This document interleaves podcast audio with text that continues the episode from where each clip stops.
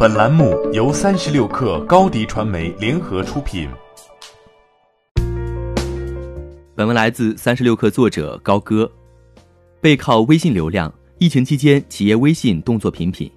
近日，有用户发现，微信聊天框下方功能菜单中新增了上课直播以及健康收集两个限时推广入口。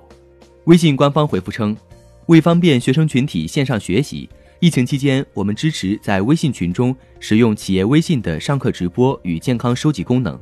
目前被灰度的用户可在微信群下方功能菜单中连接使用这两个功能。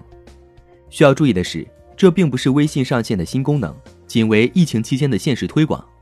一些已经在班级群的老师学生看到该入口的几率较大。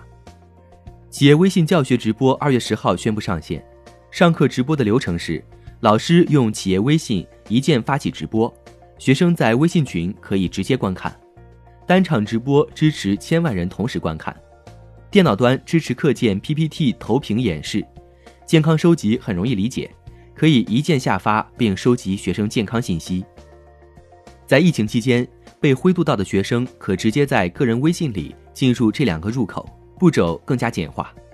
尤其对于高三学生而言，据了解，有学校整个高三每天至少四十场群直播。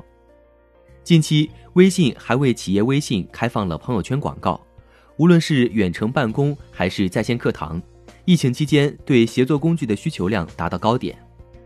能多大程度抓住时间窗口，要看企业微信、钉钉、飞书的敏捷反应和执行力。企业微信高级产品总监何静二月接受媒体采访时表示，在线课程大家用得好之后，在寒暑假或是一些其他场景还是可以用起来。随着大家开始接受这样的方式，以后会使用的越来越多，而不是过了这段时间就没人用了。一月二十二号起，企业微信开始对疫情做出反应。第一阶段是在医疗行业。一月二十四号，医疗行业紧急通知提升至一千人。一月二十六号上线了在线问诊功能。第二阶段是针对企业办公。一月二十五号，会议功能支持三百人音视频会议。二月一号提供群直播、收集表、健康上报。第三阶段是教育行业。二月八号在群直播工具基础之上，丰富了共享屏幕、讨论、视频回放等功能。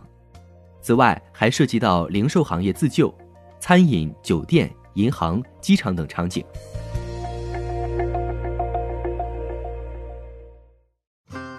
欢迎添加小小客微信 X S 三六 K R 加入三十六氪粉丝群。